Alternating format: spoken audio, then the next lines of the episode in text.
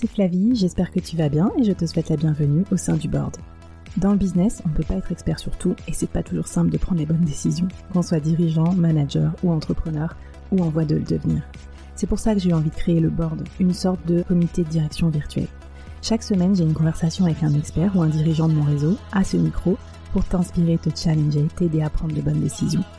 Le board, c'est aussi et surtout une business communauté pour continuer la conversation avec nos experts ou entre nous afin de trouver des idées ou des soutiens. Retrouve-nous en description du podcast pour continuer la conversation et nous poser tes questions. Mon invité du jour et tous les membres du board te souhaitent la bienvenue et un bon épisode.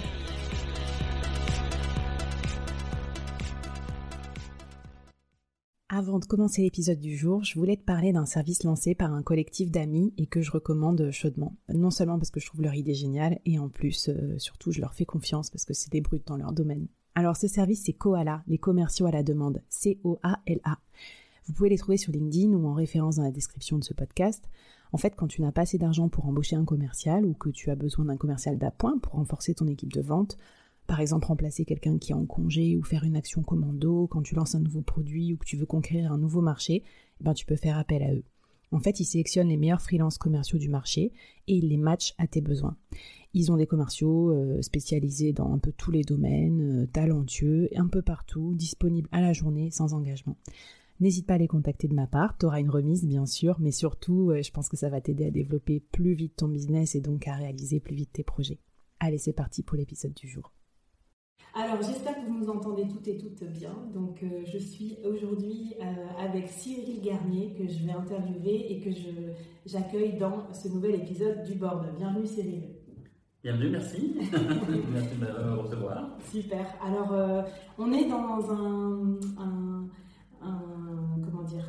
Dans une disposition un peu particulière aujourd'hui parce que Covid oblige, on respecte les mesures de sécurité et en même temps on a décidé de se voir dans la vraie vie parce que ça nous manque en fait. Je ne sais pas vous euh, comment ça se passe au niveau de la business communauté, mais on fait beaucoup d'interviews par visio, mais on aime bien se voir aussi dans la vraie vie et euh, networker euh, in real life comme on dit. Alors le board, pour ceux qui nous rejoignent, qui ne nous connaissent pas, c'est une communauté business euh, dans laquelle euh, on appelle à mon micro ben, plusieurs experts qui vont nous parler de, euh, d'une expertise qui va vous inspirer, vous former, vous donner des idées pour développer votre business. Aujourd'hui avec Cyril, c'est, c'est quelqu'un d'extra, on va, on va développer son parcours, mais on va faire un épisode sur le pont entre les grands groupes et les startups. Donc je sais que ça va intéresser beaucoup d'entre vous. Donc que vous soyez manager, top manager, dirigeant dans un grand groupe et que vous vous disiez « j'ai peut-être la fibre entrepreneuriale et j'ai envie de travailler dans cet univers des startups, mais j'ai peur », eh bien on va questionner Cyril qui a franchi ce, ce cap. Ou l'inverse est également vrai. Vous travaillez dans une startup, vous avez fondé une startup et vous vous dites « je voudrais intégrer les talents de grands groupes pour scaler, pour grandir ». Ou bien même, moi aussi, euh, pour ma carrière, euh, partir, travailler dans un grand groupe, à l'international ou quoi, ben on va regarder ça avec Cyril. Alors Cyril, avant, avant de rentrer un peu dans le vif du sujet, euh, moi ce qui me plaît, c'est que euh, quelque part, tu as passé, euh, comme tu m'as dit, euh, vingt ans de ta carrière à être un, un entrepreneur frustré. Oui, tout à fait. Oui. Je crois que c'est pour ça qu'on a inventé le mot « intrapreneur », n'est-ce pas ? Oui, c'est ça, c'était pour les gens frustrés comme moi et qui avaient besoin de mettre un mot à, à des comportements... Euh... de créatifs euh, au sein de, de, de grands boîtes, donc toujours avec un seul salarié. Et donc moi j'ai eu la chance de diriger une filiale et d'en créer une deuxième, euh, donc d'être un des rares euh, cadres de S N C F par créer deux, deux filiales, je crois qu'on est deux globalement, euh, avec Maria, euh, avec qui je travaille d'ailleurs au loin encore aujourd'hui. Euh, et donc ce côté intrapreneur, oui, c'était une façon de, de remettre une, une étiquette d'entrepreneur pour des gens qui n'avaient pas encore franchi le cap. Mais ça y est, depuis deux ans, c'est fait. Maintenant, j'ai basculé du côté des entrepreneurs. Bon, voilà. C'est pour ça que je ne vous fais pas des promesses dans le vent. Euh, c'est parce qu'avec Cyril, on a vraiment quelqu'un qui connaît extrêmement bien donc un, les grands groupes, qui est un ancien dirigeant de la S N C F. Tu vas nous parler ouais, de cette question. Euh, mais tu as également euh, créé ton entreprise il y a deux ans. Donc, un vrai entrepreneur maintenant. Parfait. Euh, un double parcours, start-upper, entrepreneur et aussi ag- également accompagnateur de start-up. Donc, tu vas peut-être pouvoir nous dire aussi les qualités et les défauts que tu vois chez les start-up. Alors, on va, on va commencer tout de suite. Euh, quel genre de dirigeant tu es maintenant que tu as créé ta start-up ? Alors, euh, ben j'ai dû faire beaucoup de, de compromis entre euh, les qualités que j'avais et puis euh, les défauts euh, que j'avais, mais qu'on pouvait euh, compenser en tant que salarié euh, dans une grande entreprise. Donc aujourd'hui, ben voilà, j'essaie de, de cumuler toujours une forte créativité, okay, qui est vraiment le, euh, ma soft skill clé depuis, depuis très longtemps, mais aussi beaucoup de pragmatisme. Voilà, parce qu'il euh, ben, y a la réalité du quotidien qu'il faut affronter euh, jour à jour, euh, heure par heure, euh, d'être très indépendant, mmh. parce qu'à un moment donné, tu es tout seul, mais tu es ton propre patron, mais tout en restant hyper collaboratif. Ok, alors on voit déjà qu'il se dessine quand même des, euh, des opposés pas faciles à marier. Exactement. Une petite question du coup, qu'est-ce qui a changé dans tes skills de dirigeant entre maintenant où tu es entrepreneur et avant où tu étais cadre dirigeant d'un grand groupe? Est-ce qu'il y en a qui ont évolué? Oui, le rapport au risque. Alors hein, le rapport au risque, euh, moi j'ai toujours voulu être entrepreneur dès l'école des mines, euh, et puis je ne l'avais pas fait euh, parce que j'étais euh, papa euh, très tôt, et cetera. Donc euh, il fallait euh, courir les risques et puis euh, être salarié pour euh, nourrir, euh, nourrir ses familles. Euh, et quand on se retrouve euh, dehors, euh, bah, le rapport au risque au quotidien et à l'argent est beaucoup plus euh, aigu. Mm. Euh, et euh, la facilité qu'on a, surtout quand on est cadre de grosses boîtes, euh, avec des gros postes où les salaires sont assez, euh, assez importants, bah, quand on se retrouve euh, à Pôle emploi, il y a à dire dans vingt-quatre mois, dix-huit mois, douze mois, six mois, il faut réussir à, à vivre. Le rapport au, au risque et à l'argent change complètement. Oui, il y a une forme de compte à rebours aussi qui se fait. Exactement, voilà. Mais ça ne change pas que défavorablement, parce que tu vas nous en parler, néanmoins, tu, tu regrettes ou pas la... Ah, pas du tout, non, c'est, c'est, au contraire. Euh, il était temps. il était temps. Il était temps. Ok, parce que c'est un message positif aussi, ça veut dire qu'on peut se réorienter aussi à un peu n'importe quel moment de sa carrière. Oui, n'importe quel moment, mais je pense que les quarante-cinq à cinquante ans sont le moment qui va devenir ultra clé en fait. D'accord, alors moi, on va en parler de cette, on va dire, cette génération aussi d'experts qui, qui, ont, qui ont des possibilités dans les startups. À ton avis, donc là, on va, on va plonger un peu dans ce que tu connais bien. Tu es un peu un traducteur entre le monde de la start-up et le monde du grand groupe. Quels sont les skills qu'il faut pour passer d'un grand groupe à une start-up? Ah ben, il euh, y a une qualité principale, c'est la remise en cause. Ok. C'est la remise en cause. Euh, elle va dans les deux sens. Quel que soit le, le parcours, euh, c'est accepter un changement. Mmh. Euh, profond euh, dans son temps, dans son rapport aux autres, dans ses objectifs au quotidien. Euh, et pour y arriver, il faut être capable d'apprendre. Mmh.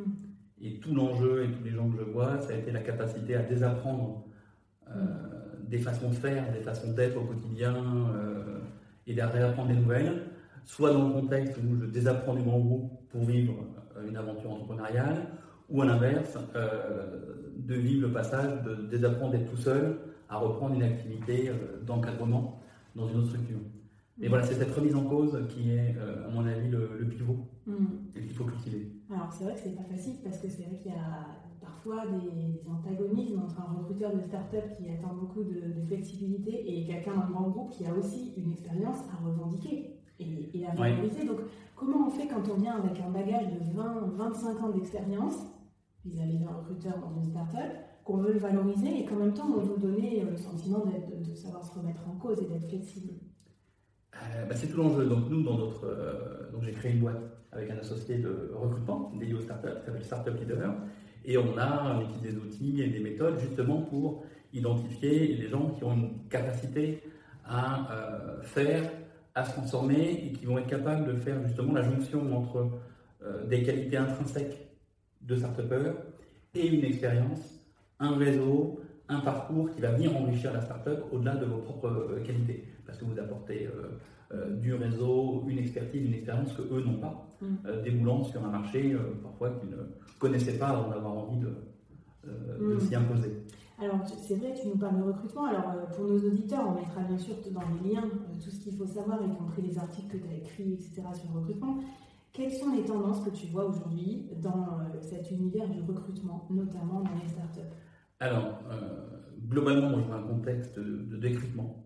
Décryptement qui arrive, on sent qu'on est une période post-Covid avec une, une rentrée qu'on peut, qui peut être inquiétante mmh. dans, on va dire, l'économie traditionnelle. Mmh.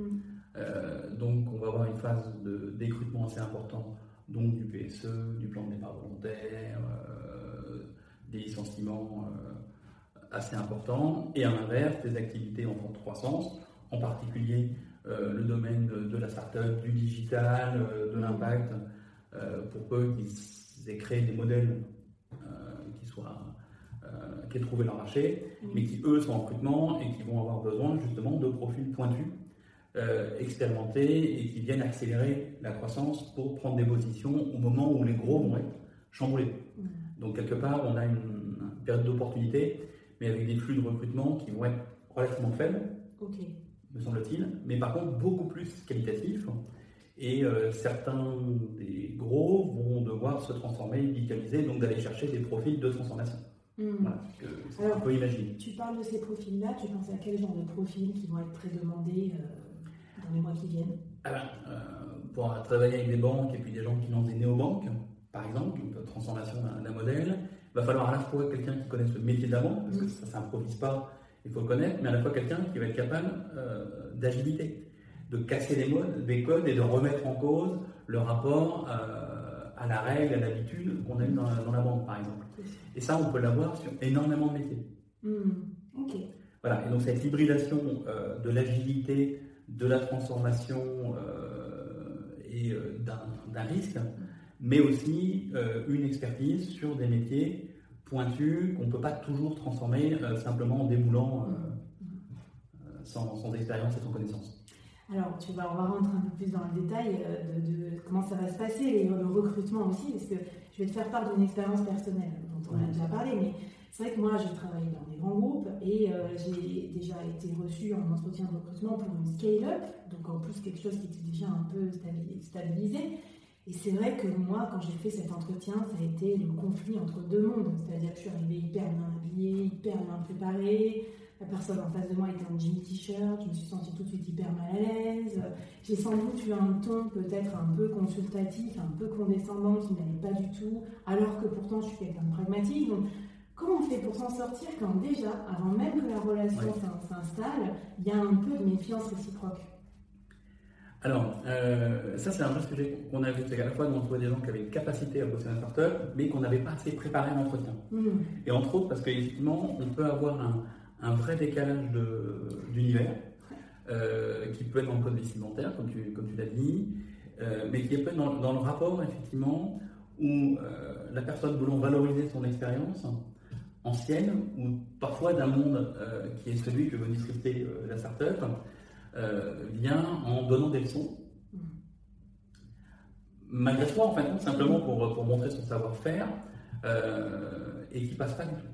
Voilà. Et on, on a eu, nous, plusieurs cas d'excellents candidats, on savait que c'était des bonnes personnes, euh, mais qui étaient, euh, qui étaient euh, trop gagnants euh, et euh, qui n'avaient pas cette remise en cause et qu'on n'avait pas très préparé à cette remise en cause, en fait. Et quand tu les prépares, tu leur conseilles de faire quoi, de dire quoi? Qu'est-ce qu'on peut leur donner comme conseil pratique à ces personnes pour faire? En fait, on s'aperçoit qu'on ne les prépare pas. C'est, ça, c'est, okay. c'est, un, c'est un axe, effectivement.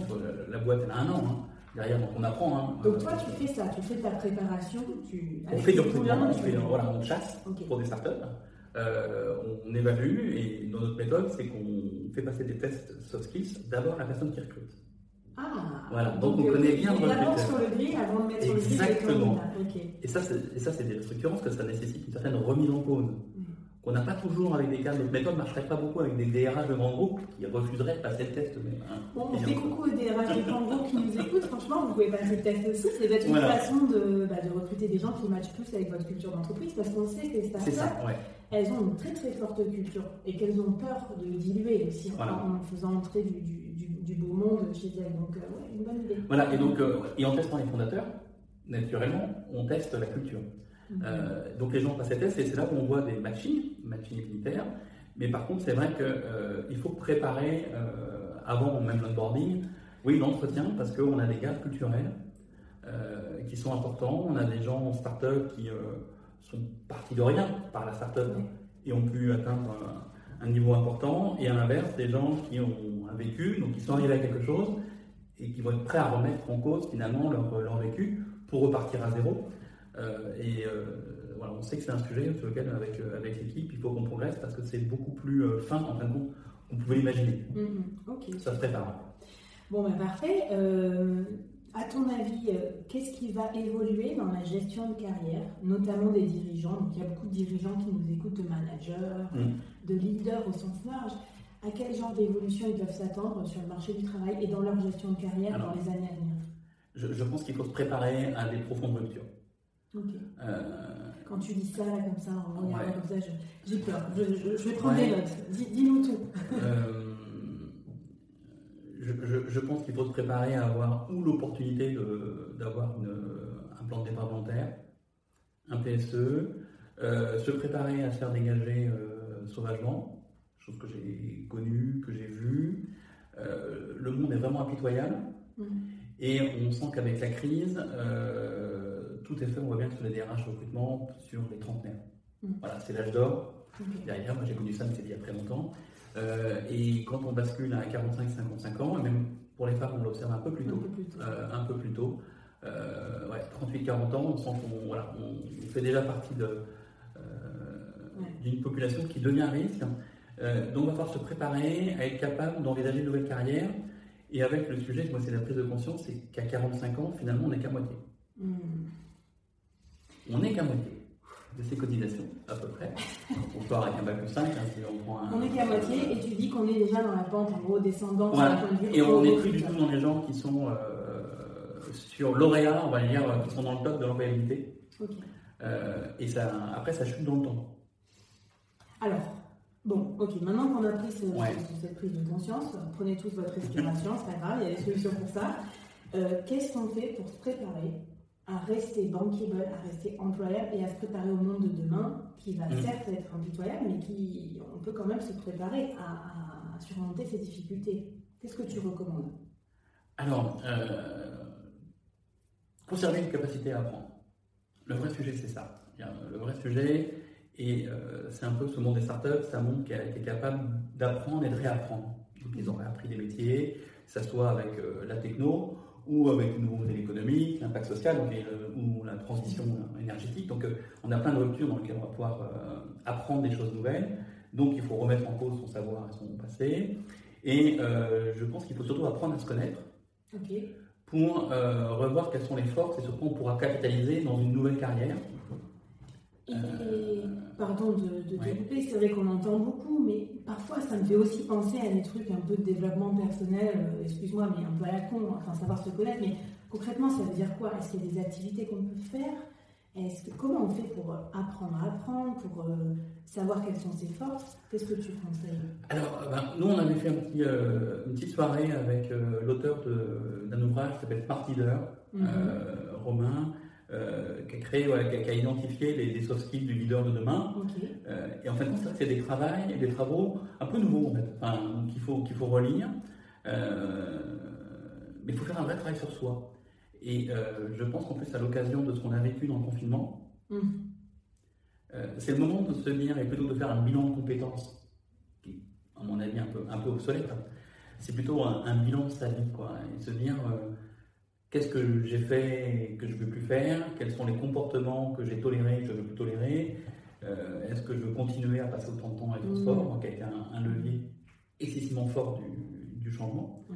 euh, Moi, j'ai gagné finalement euh, quasiment quinze heures de vie par semaine par les transports. C'est vrai que quand on le fait cumulatif euh, euh, par jour et par semaine, par mois, c'est, c'est énorme. Mmh. Voilà. Et donc, la, la, la vraie question, ce qu'il faut dire, c'est, c'est finalement... C'est, à quoi euh, ma vie professionnelle de demain euh, va ressembler, mon rapport au temps, mon rapport à la famille, aux mmh. amis, aux collègues, euh, aux luttes de pouvoir et à l'apprentissage. Voilà, donc c'est, c'est, c'est le bon moment de poser des questions, mais il faut prendre du temps, parce que, euh, les vacances qui arrivent, c'est un très bon moment. Euh, mais je pense qu'il faut euh, se poser des questions, parce que le, le, le rythme de dire on va encore avoir dix à quinze ans un peu similaire dans sa grosse boîte, sa boîte d'administration, me semble de plus en plus euh, compliqué pour beaucoup de personnes. On voit bien que de toute façon, ça va changer, même dans les grands groupes, hein, d'un point de vue budgétaire, d'un point de vue flexibilité. Oui. Euh, est-ce que, euh, est-ce que tu penses que le salariat lui-même va être remis en cause? C'est quand même une tendance qu'on entend beaucoup, le, le freelancing, le multisalariat, le portage. Est-ce que tu peux nous en dire un petit mot? Alors, euh, moi aujourd'hui, quand je regarde, euh, j'ai vu aucune offre d'emploi salarié auquel j'aurais pu postuler depuis deux ans. Euh, j'ai moi-même pas été acheté, appelé par un cabinet euh, de recrutement. Euh... Alors qu'on peut rappeler, du coup, parce que je ne sais pas si on l'a rappelé en début de podcast, mais ton parcours, c'est quand même... Ouais, il était plutôt sympa. J'ai été ingénieur des mines, j'ai fait une formation à Sciences Po, après administrateur de société, j'ai été dirigeant de filiale. Après, c'est le, peut-être quinze ans de, de société comme S N C F qui sont... Mm. Euh... On, peut, on peut imaginer qu'on t'appelle pour prendre la direction de filiales, de pays, de, de grands groupes. Oui, ça aurait pu être le cas, mais donc ça n'était pas le cas. Et on l'a vu, nous, quand on, on s'est mis à avoir des startups plus grosses comme clients qui nous ont demandé des profils expérimentés.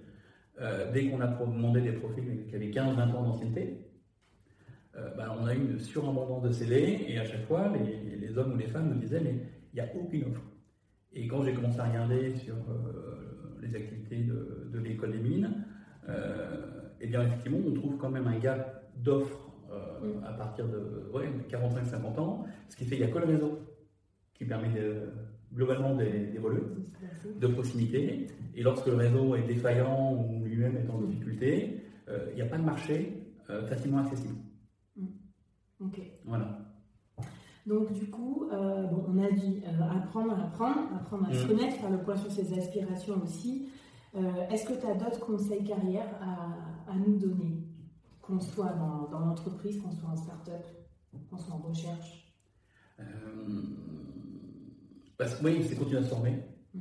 euh, lire beaucoup, et puis commencer à se dire, ça veut dire quoi si je lançais ma boîte? Okay. Hein, et pour re- revenir sur le début de la question sur le salariat, ouais. euh, effectivement, on voit beaucoup de jeunes talents Euh, qui ne passent pas par le salariat, donc qui se mettent en freelance, qui se mettent sur des plateformes, donc ça soit des gens qui sont dans le web, dans le design, euh, et donc on les va retrouver derrière des, des plateformes de freelance. Mm. Euh, des gens qu'on va pousser, donc on va mettre plutôt comme experts, donc on va prendre, euh, qu'on va prendre comme consultants. Mm-hmm. Donc ça, c'est ce qu'on trouve aussi avec euh, plus ou moins de, d'ailleurs de délicatesse dans la façon de faire, hein, et euh, de, d'entorse parfois au droit du travail. Mais euh, il faut se poser la question, à un moment donné, est-ce que mon activité, mon savoir-faire, mes qualités, je serais capable euh, de les valoriser suffisamment pour en faire euh, mon activité et développer quelque chose. euh, et, et ceux qui, qui, qui envisagent de faire ça, je pense qu'il faut se préparer à se dire, dans les un ou deux ans, il faut que je sois prêt à partir si l'occasion se présente. Ok, donc c'est une bonne façon de conjuguer finalement son, son expertise actuelle dans un grand groupe, c'est de commencer à être préparé à se dire, si oui. je vais en vivre tout seul ou toute seule, euh, est-ce que j'y arriverai et qu'est-ce voilà. que je dois développer? Tout le sujet, c'est l'anticipation. Okay. Moi, j'avais anticipé ce que je voulais faire. J'ai vingt ans anticipé, donc... Euh, c'est pas... C'était prêt, quoi. Mais en fait, j'étais pas prêt, voilà. Ouais. D'accord. Et qu'est-ce qui t'avait manqué, tiens, au moment où tu as passé le cap? Le coup de pied au cul. Ah, ok. Non, mais tu vois, euh, je me disais, euh, parce que si maintenant on pouvait dire à ceux qui nous regardent tout de suite, il y a ça, ça, ça que j'avais pas fait avant, que j'aurais pu faire avant, pendant que j'étais employé, ou que j'étais au chômage et que j'avais oublié de faire, mmh. qu'est-ce que ce serait? Bah, et là, c'est tout bête, hein. C'est déjà de commencer à, par exemple, faire des cours, faire des vacations en école, en formation, commencer à, à générer d'autres activités qui vont générer d'autres flux financiers, mmh. même minimes. Mmh. Mais rien que ça, euh, mmh. faire des, des frais, des facturations d'identité, rien que ça, c'est pas si facile que ça. Mmh. Ça prend du temps. Euh, on aime, on n'aime pas, on a plein de gens qui sont en, en, en la phobie administrative. Voilà, et bien l'inverse, il faut l'apprendre parce que lorsqu'on se retrouve à son compte, c'est la première chose qu'il faut sécuriser. Mmh. Donc ok, on peut déjà diversifier ses activités. Ouais. Ça c'est vrai que donner des cours ou euh, aider, euh, faire ouais, des ouais, trucs de conseils. Rentrer à des boards. Alors euh, ça, comment on fait pour rentrer à des boards de, de, de société? Alors il bah, y a des formations qui permettent de faire ça, mais qui permettent surtout euh, de valoriser des gens qui vont être dans des grosses filiales ou administrateurs mmh. de concentration. Donc c'est ce que moi j'ai pu faire à Sciences Po. Il euh, y a d'autres écoles qui font ça. Mais sinon, il faut aller euh, dans les incubateurs, euh, aller rencontrer euh, euh, des personnes. Euh, voilà, aller accompagner ces gens-là, et à un moment donné, on peut devenir effectivement aussi administrateur dans une, dans une boîte. On peut le faire en association aussi. Hein. On peut très bien être administrateur euh, bah, d'une association euh, d'école, euh, d'un musée, et c'est des nouveaux apprentissages. Et, et l'important, quand on, on a donné quinze ans, vingt ans de sa vie à une même boîte, parce qu'on a démarré euh, post-bac, hein, post-école, mm-hmm. euh, sur une grosse banque. Hein, voilà. On connaît plein, on fait vingt ans de Général, de Crédit du Nord, et cetera. Oui. Derrière, ben à un moment donné, on, on a perdu tout le reste de, du reste de la vie, donc il faut commencer à réapprendre, euh, et ça, il faut le faire avant. Donc, il vaut mieux avoir commencé à, à, à avoir d'autres activités, mm. rémunéré ou pas, ça c'est un, un vrai sujet de, de besoin en fonction de l'éthique, en fonction de ce qu'on a et puis des besoins, mais par contre, euh, commencer à avoir euh, d'autres choses et d'autres référentiels pour euh, se préparer un jour à quitter un costume qu'on a porté pendant vingt à vingt-cinq ans. Ouais. Bon, on mettra les petits liens là, vers les incubateurs et tout, je pense que c'est intéressant, mmh. les articles. Euh, d'ailleurs, donc la, la communauté business au, autour de, de nos interviews, et cetera, moi j'aime bien aussi souvent leur poser des questions, voire même leur donner des challenges, donc euh, vous savez ce qui vous attend, mais j'aimerais bien savoir si tu avais un, un challenge à leur donner, quelque chose à, voilà, pour les pousser à, à nos auditeurs, euh, peut-être à, je sais pas, à se remettre un peu en cause ou à se préparer pour l'après, qu'est-ce que tu aurais envie de leur donner comme, euh, comme défi ? Ah, euh, bah de préparer à, à pitcher son propre projet pour aller chercher ou un client ou un financement. Qui est le premier exercice finalement qu'on doit faire en startup, non pas pour aller chercher des fonds, mais plutôt des clients. Mm. Euh, parce que moi je l'ai vu, euh, le mien, les premiers liens ont été une catastrophe. Et c'était pas faute d'avoir accompagné en plus des startups, euh, dix ans d'accompagnement d'entrepreneurs de, de startup, mais c'est toujours le coordonné le mal chaussé. Hein. Ah mais ça c'est sûr, moi je, moi-même avec ma carrière de directrice commerciale, je vois que c'est beaucoup plus simple de vendre les autres que de vendre soi-même. Voilà. D'accord. Donc euh, bah, vous l'entendez. Pitchez-nous, donc euh, allez-y, euh, on va continuer la conversation avec toi si, si tu veux bien sur les réseaux sociaux. Oui, bien sûr. On, on, on mettra des liens et euh, du coup, attention, on a, on a un expert surtout du pitch des autres. Hein, donc, okay, c'est ça. Donc parfait, super. Et ben moi, ça me. Finalement, je vois quand même aussi dans tout ce qui va arriver pas mal d'opportunités, tu vois. Euh, c'est vrai que tout le monde va, oui. va être un peu stressé, donc préparez-vous à l'avance, mais. Euh, Je pense que le monde va, va changer d'une certaine manière, mais il y a plein de choses qu'on va pouvoir faire. Et l'idée d'être un peu plus flexible aussi dans sa propre carrière, d'avoir peut-être plusieurs activités, euh, je, trouve ça, je trouve que c'est quelque chose d'assez enrichissant personnellement, qui va forcément développer aussi euh, les sens. Toi, euh, puisqu'on est dans un environnement où toi tu donnes beaucoup de conseils aux startups, mais aussi on t'en a beaucoup donné aussi, mmh. euh, et puis tu as fait tes propres expériences. Quel est, allez, si tu devais te rappeler, le meilleur conseil qu'on t'ait donné et peut-être le pire conseil qu'on t'ait donné dans ta carrière? Ouais. Alors, le meilleur conseil, c'est un ami journaliste, Ignacio, qui m'a dit « Mais Cyril, t'occupe pas des cons, ils sont beaucoup trop nombreux. » et, et, et en fait, quand, quand on manage sa carrière dans un grand groupe, on est plus, euh, on passe son temps à gérer euh, les autres, euh, les cons, et sachant qu'on est toujours le con de quelqu'un. Mmh.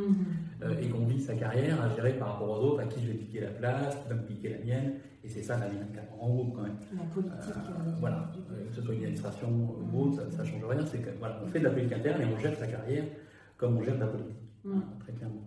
Euh, alors quand on, on est dans le business euh, pur et dur, mmh. tout seul ou, ou presque, bah on s'occupe plus de ça. Donc on s'occupe de ses clients, on s'occupe des de ses salariés, de ses partenaires. Euh, et en fait, c'est vachement sain.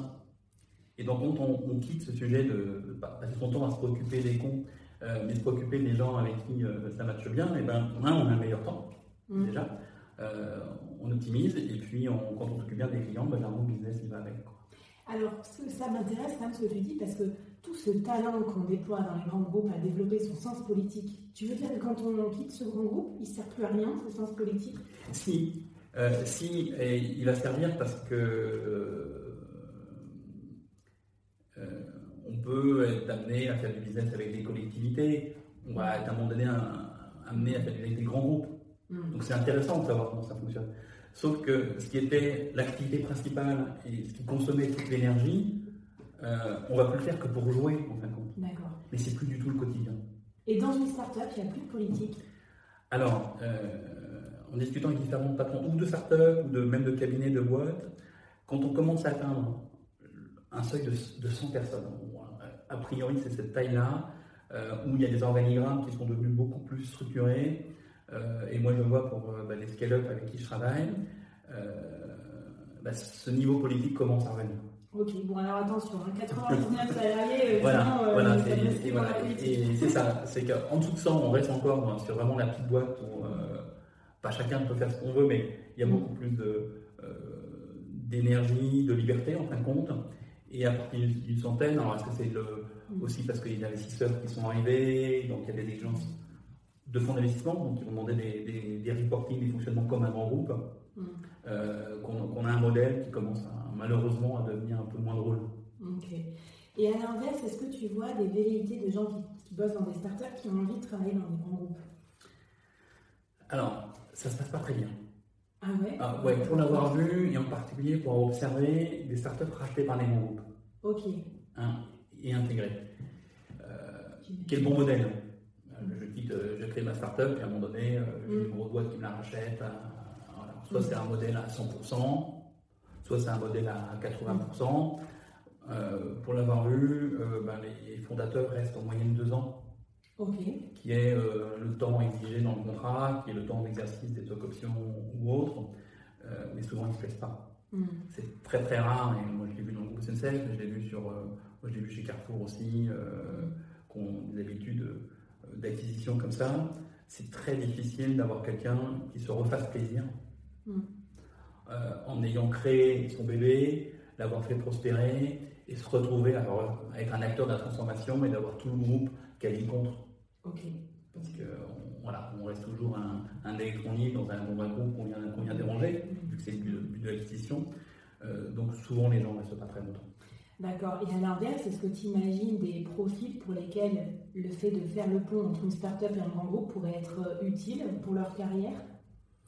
Oui, oui, oui, nous, nous c'est ce qu'on observe, mais ça devient même notre, notre flux le plus important. D'accord. Hein, le recrutement de cadres expérimentés et qui vont rejoindre des boîtes. Alors ça, c'est des, des boîtes assez grosses qui ont besoin de C F O, de C M O, de C T O.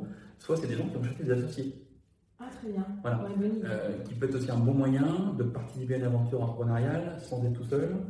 Euh, et l'un des premiers euh, jolis coups qu'on a fait, c'est un, un cadre, un ancien d'une grosse banque internationale, euh, qui est devenu euh, C E O d'une boîte et dans lequel il est rentré euh, progressivement euh, au capital. C'était un sujet de transmission qui était prévu. Euh, et ça, c'est des... Voilà. Et là, le matching doit être important. Exactement. Ouais, ouais, donc c'était un travail assez, assez fin. C'était les premiers. C'est comme ça qu'on a construit notre, notre modèle. Mmh. Euh, et aujourd'hui, ben, ce client-là euh, est redevenu notre client. Nous, mmh. nous recruter, donc c'est, euh, c'est intéressant. Mais voilà, c'est qu'on a vraiment des cadres qui sont capables de quitter leur boîte. Soit ils avaient déjà quitté, donc ils sont à Pôle emploi, donc ils ont une capacité de... d'intervention dans les boîtes assez intéressante, euh, mais là il y a quelque chose à creuser et moi j'ai beaucoup de boîtes, beaucoup de jeunes start-upers qui euh, devraient accueillir un profil plus senior euh, pour peu qu'ils euh, puissent un bosser ensemble, avoir le mmh. matching et euh, que ce senior ait une capacité à faire mmh, mmh. tout seul, mmh. sans assistante. Non, en fait, pour le marketing, ouais, parce qu'il faut réapprendre à faire soi-même tous ces slides, ces modèles Excel, euh, ces newsletters.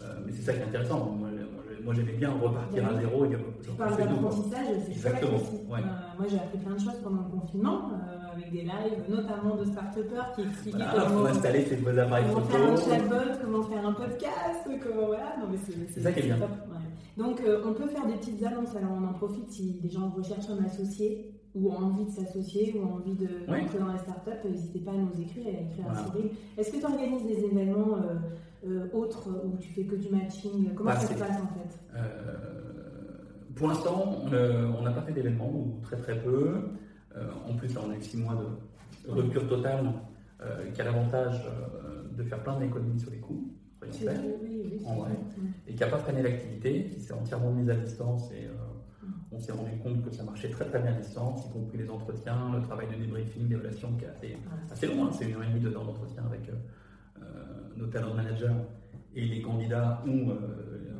les, les managers qu'on évalue. Et ça se fait bien à distance. Euh, on gagne beaucoup de temps parce qu'on s'organise, on n'a plus besoin de passer par Paris ou de se déplacer. Et on s'est rendu compte que euh, bah, les candidats, qu'ils soient à Kuala Lumpur, euh, en Espagne, à Montreuil, euh, il n'y avait plus aucune différence. Ouais. Bon, ben, donc voilà, donc, il y a des avantages pour rester plus flexible. Voilà, aussi, donc les événements, euh, bah, on en a pas fait, il faudrait en faire, mais euh, ce qui était euh, vu comme indispensable, en fait, ne l'est pas toujours. Okay. Après, ça va manquer de temps, en fait. Ouais, ouais, ouais, on va s'ennuyer. Mais voilà, euh, mmh. moi j'ai vu des gens qui passaient leur vie en événement, qui passaient, euh, mmh. à faire des pitchs, à faire que des, des séances de meeting. Je suis pas sûr qu'il y ait besoin d'en faire toutes les semaines. Mmh. Ok. Bon bah top, bah écoute, on... c'est passionnant et déjà je vois, je regarde mon, mon petit timer parce que je vois qu'on arrive déjà à la fin, j'ai pas posé un quart des questions, je préfère préciser, voilà, s'il y a un peu d'improvisation, c'est, c'est classique. Euh, quels sont les business, toi, ou les personnalités euh, que tu admires, qui t'inspirent en ce moment? Ah bon, moi, je veux dire, c'est, c'est les mêmes depuis, euh, depuis dix quinze ans, euh, c'est les start-upers, Ouais. C'est les patrons, euh, c'est ceux que, bah, que je connais, que j'ai pu les accompagner en tant que D G de S N C F Développement au tout début. C'est les Fred Barbeau euh, de Saint Blanc, euh, c'est euh, Maylis de Pocket Result, euh, c'est Marion euh, de, de Mobili, c'est, euh, voilà, c'est Florian, c'est, c'est tous ces gens-là avec qui j'ai pu travailler. J'en ai des nouveaux euh, maintenant. Euh, c'est vraiment les gens qui construisent le monde de demain. Euh, voilà, c'est ces gens qui ont tout remis en cause. C'est pas, ces clients, c'est pas des jeunes étudiants. Les gens avec qui je travaille sont pas des primo euh, mmh. euh, entrepreneurs, c'est pas un, très peu en fin de compte. C'est plutôt des gens qui avaient déjà dix, quinze, vingt ans de, de carrière et qui ont tout balancé un jour ou, ou l'autre pour dire bah, moi je vais, je vais aider les enfants dyslexiques à lire et je vais inventer une techno pour ça. Mmh. Je vais former des gens euh, au numérique pour qu'ils trouvent du boulot même s'ils sont au chômage. Quoi. Mmh. Euh, bah, c'est ces gens-là moi, pour qui je me bats depuis le début, c'est ce qui est mon moteur. Et, mon enjeu à moi, c'est de créer des services qui vont les permettre d'aller euh, plus vite et plus loin, quoi. Bon, et c'est top, et on voit que si ça peut rentrer en résonance, en plus avec tes propres convictions, oui. perso, tu vois, t'en ressors euh, d'autant plus, d'autant plus fort. Qu'est-ce que, si t'avais un mantra professionnel, un truc qui te caractérise, que les gens disent de toi, qu'est-ce que c'est ? Ah, disons-moi, je ne sais pas. Je ne sais pas. Moi, moi j'ai un mantra que je me, euh, voilà, une phrase que je me répète parce qu'elle structure un peu mon idée, c'est euh, expirer. Deviser, délivrer, facturer, encaisser, respirer. Ah oui, d'accord. Voilà. Tout ça, on a un cycle de respiration. Exactement, voilà. Et si on a bien fait euh, délivrer, facturer, encaisser, on peut respirer longtemps avant de repartir.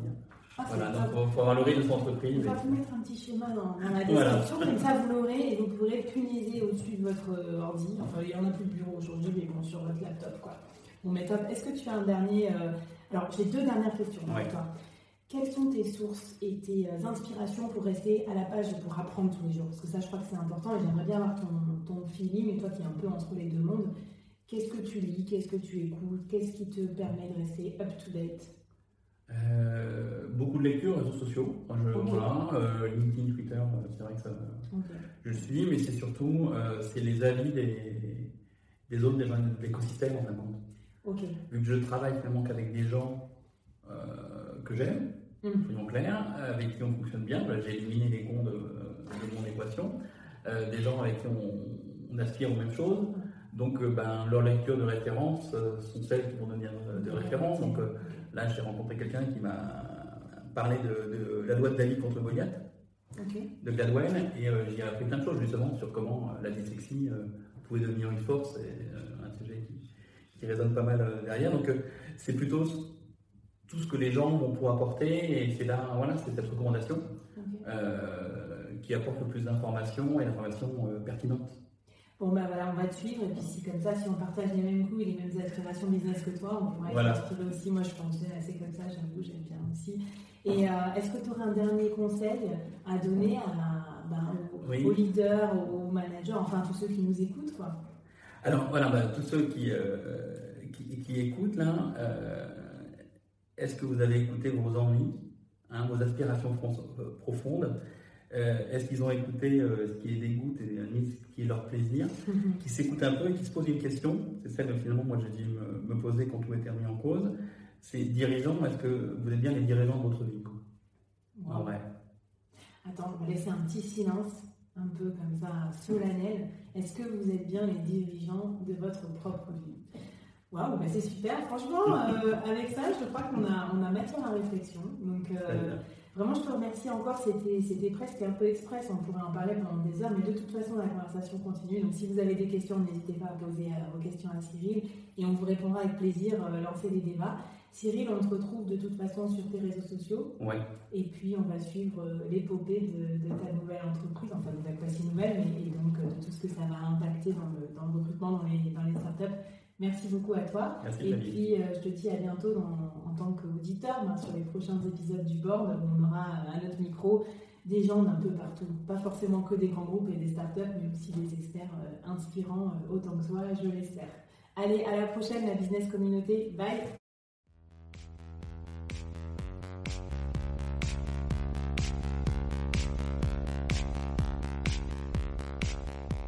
Waouh, merci d'avoir écouté ce podcast jusqu'au bout et d'avoir rejoint la communauté du board. Avant qu'on se quitte, j'avais envie de te poser trois questions. Qu'est-ce que tu as apprécié dans cette conversation du jour ? Première question. Qu'est-ce que ça t'inspire pour ton business? Deuxième question. Et la troisième, est-ce que tu acceptes le challenge lancé par notre invité du jour? Viens vite nous raconter tout ça, j'ai hâte de te lire et de faire plus ample connaissance. Les liens pour nous retrouver sont en description. Si tu as aimé cette conversation, je te donne rendez-vous sur les prochains épisodes du board où j'ai plein d'invités intéressants à te présenter. Et je te demande un dernier service d'ici là. Tu serais un amour de partager ce podcast à ton réseau et de nous aider à le promouvoir sur les plateformes d'écoute en nous mettant une super note et un gentil commentaire. Par exemple, Flavie est tellement formidable qu'elle a réussi à me parler finances sans m'endormir. Ou je suis devenue un P D G épanoui grâce au board. Allez, merci à toi, cher membre du board, et à très vite. Bye!